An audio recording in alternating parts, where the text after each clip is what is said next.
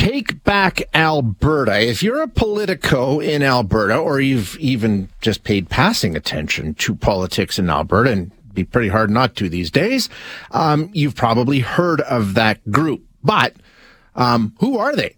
Depending on who you talk to, you'll get a different answer. Um, is it just a, a ragtag group of grassroots activists, you know, using their shoe leather politics to the best of their ability? Or is it a shadowy group of puppet masters that have control over the UCP and our premier? Like I say, depends on who you ask, but we can ask somebody who actually knows for sure. Carrie Tait of the Globe and Mail spent months working to answer that question. Her report ran this weekend. I highly recommend it. Uh, it's exceptional. As I said, uh, David Parker, who is the leader, the founder of Take Back Alberta, commended her on Twitter for getting it right and doing the work and committing herself to some really good journalism. And I don't think her story would be considered a glowing review by some members of Take Back Alberta. So uh, I, that lends some credence to the accuracy of her reporting. And I'm glad that she has time to join us today. Carrie, thank you so much for being here. I really do appreciate your time.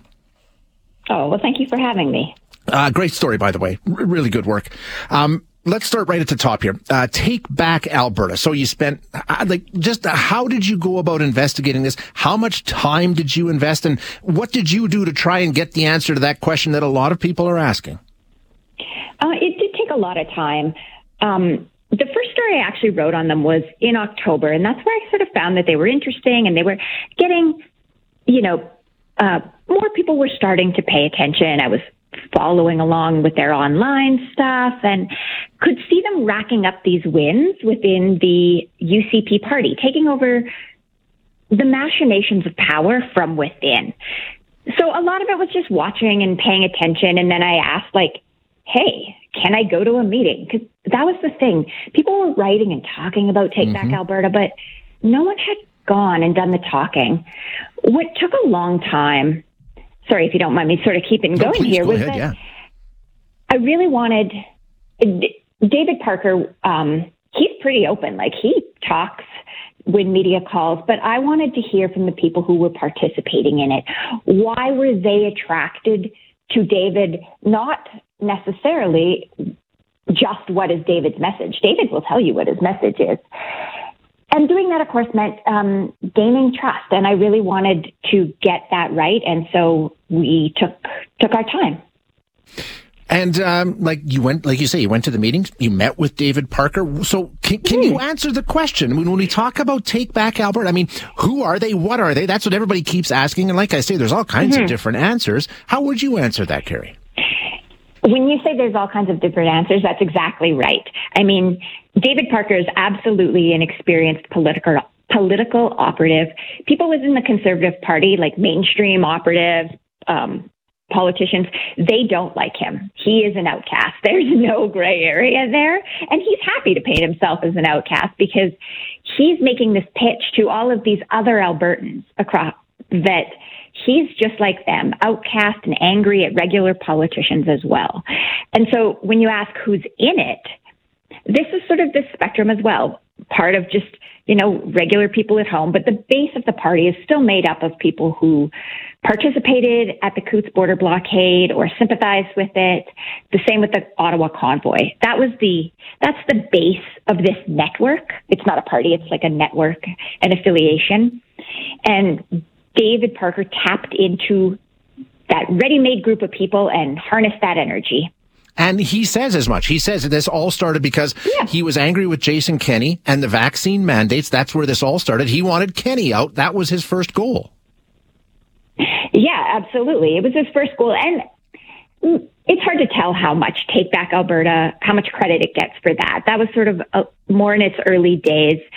It, it contributed, but it wasn't the you know, sole factor. I don't even know if it was the largest factor, but it was, it played a role. And then they um, helped get Danielle selected as the leader of the UCP. And now the goal is uh, keep out in David's view, you know, the destructive socialist NDP. Right, exactly. And we'll get to that and their goal in a second. But let's go back to the history a little bit here. David Parker, like you say, he's well known, right? And a lot of conservatives have disavowed him. What do we know about his background? Where did he come from to get to this point? David starts all of his uh, Take Back Alberta meetings by with his own profile. So, you know, he tells this story about how he was a homeschool son of a pastor and a homeschool facilitator from Haines, Alberta. And that's sort of him saying to a lot of these people, you know, I'm just like you, I'm from rural Alberta, you know, um, he puts emphasis on, you know, his ties to Christianity, that type of thing. And then he tells, you know, his story goes that he ends up participating at local politics when he was like 14. And the message is, you know, it's not because he was special, it's because he showed up. And that's what he's trying to tell people. Like, all you got to do is go and you can get power. He ends up in Ottawa working at the premier's, uh, pardon me, the prime minister's office. He works in various ministers' offices. He made enemies there and he's upfront about that. He, you know, sent texts that are inappropriate. He paints himself as this political assassin.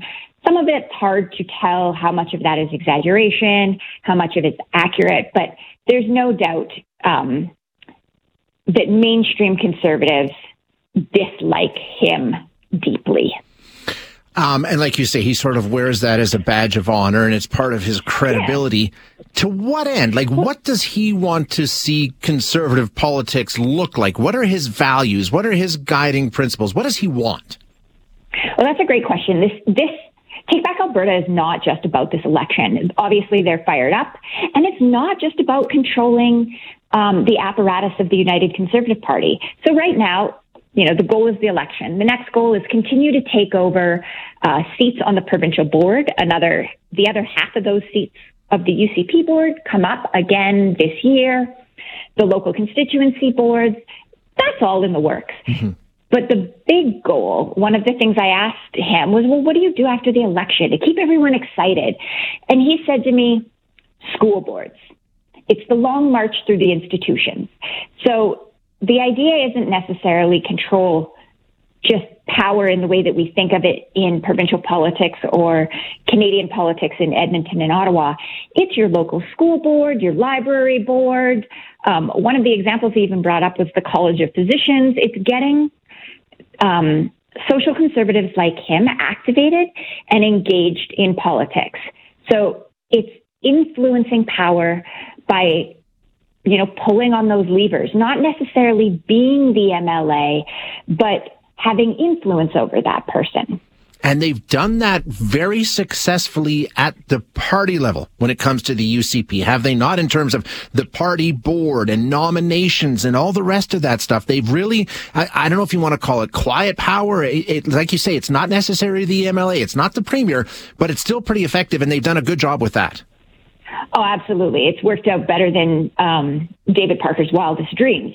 Uh, that they ended up with the about half of the um, UCP board members at the provincial level now sympathize with TBA or are outright, you know, would wave a TBA flag.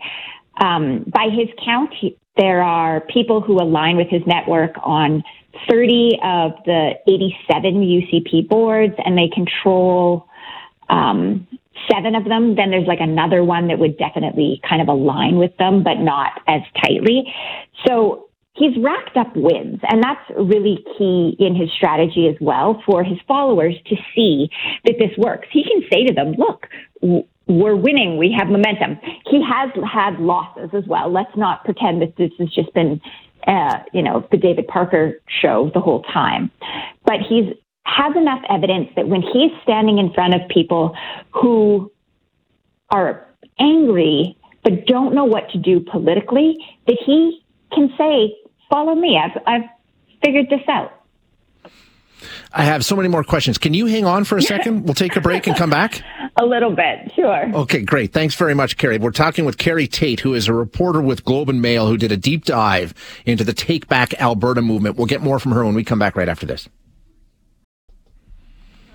We're talking with Carrie Tait, a reporter with the Globe and Mail uh, out of the Calgary Bureau, who's done a deep dive into Take Back Alberta, the group led by David Parker, um, that uh, has well varying levels of influence depending on who you talk to. And Carrie, um, th- that's where I'd like to pick up. And again, thanks so much for staying with us.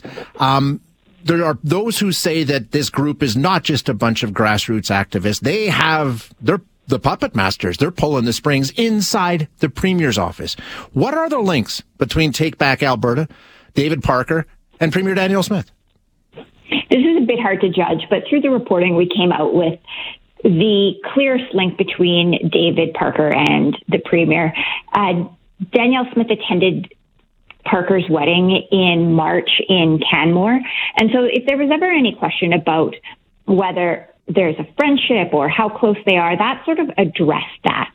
Now, as for the question of does that mean that, you know, sure. Is he a puppet master? How much influence do they have? That's a little bit more of a gray area. Some of it remains just sort of this spoken or unspoken threat that, you know, Take Back Alberta could turn on Danielle Smith or whoever the leader is in the same way, you know, that he believes, you know, he pitches it, that they turned on Jason Kenney. So that's sort of in the background.